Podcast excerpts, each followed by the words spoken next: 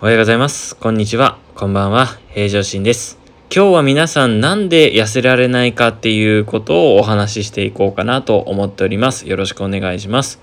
これはあの、私が実際あの、毎日、ほぼ毎日で言っていいぐらい経験することなんですけれど、患者さんから聞くことですね。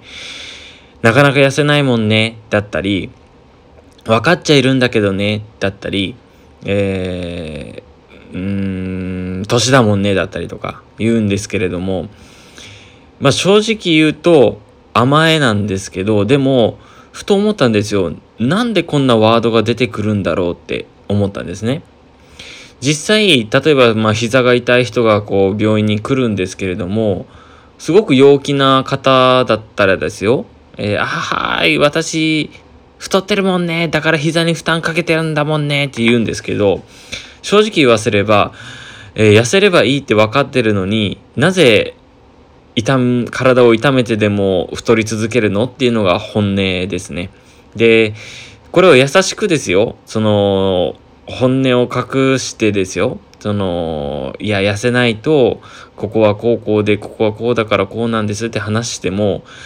正直時間の無駄というか、えー時間がもったいないっていう気がしてしまうんですよ。しかしそれは言え、言いづらい。まあ、特にこう初心っていうか初めてお会いした人にそんなことは言えません。でも、こう何回かこう関わりを持つ中で、えー私がいろんなお話をですね、この今ラジオで話していることだったり話をしていくと、皆さんがこう心境が変わってきます。じゃあ私はどうしたらいいのっていうお話をされる時に、ほら来たっていうことでお話をしていくんですけれども、なぜっていうことを考えていけば、姿勢がそもそも変わります。姿勢っていうのはあの物事に対する、えー姿勢ってことですね、えー自分に対して自分がやるっていう意志力の話ですね。で、こう、なぜかこう、目標達成をするときにとても重要なコツなんですけど、例えば、えーリハビリを今日どのぐらいやったっていうのが、えー客観的にわかる。例えば、こう、このトレーニングを10回の5セットしてくださいねって言った時に、これが達成できたっていうのを1として、で、今日はもう、あの、全然大丈夫だから、5セット、6セットってしたとしましょう。そうしてしまうと、えー明日はサボっちゃおうかなっていうふうに、いいこと、いい、自分の体でですね、自分の体に対していいことをしたわけですから、明日はサボっちゃおうかな、サボ、ごめんなさい、変わりました。明日はサボってしまおうかなって思うんですよ。これを自分を甘やかすことですよね。これを単なる心理学的に言うと、ライセンシング効果っていうらしいです。ライセンシング効果っていうらしいんですけど、これをえ誘惑に勝つっていうのが、えー明確になっているのであればどうなるかっていうと、今日は走ったっていう事実より、えーそもそもなんで走っているんだっけ？とか、なんでこれのリハビリをしているんだっけっていうふうに考える癖を作ることができると、あ、痩せたいからだとか、もう二度とああいう痛みをしたくないからだっていうふうな、えーことで目標から離れにくくなるわけです。で、えー実際そのライセンシング効果っていうことが、えー起きてしまうと、えー甘やかす行動が取る、甘やかしてしまうことを言うんですけどね。じゃあ、なぜ誘惑に負けてしまったのかっていう、こう、理由を、ある、こう、研究でしたみ、したらしいんですけど、そのした、した内容では、えそのうちの、え甘やかしてしまった人に、の中の7割近くの人が、あのーなぜっていう理由が出てこなかったっていうことなんですね。目標を立てた時のその目標を忘れてしまった。今日はこれだけしたっていうことに、えーフォーカス、いわゆる目線を移してしまって、何のためにしていた？なぜこれをやっていたっていうことがずれてしまっていた。忘れてしまっていたんですね。だから何回も何回も私リハビリに来てく、毎回言うんですけど、今調子がいいですよ。だからやめないでくださいねって言うんです。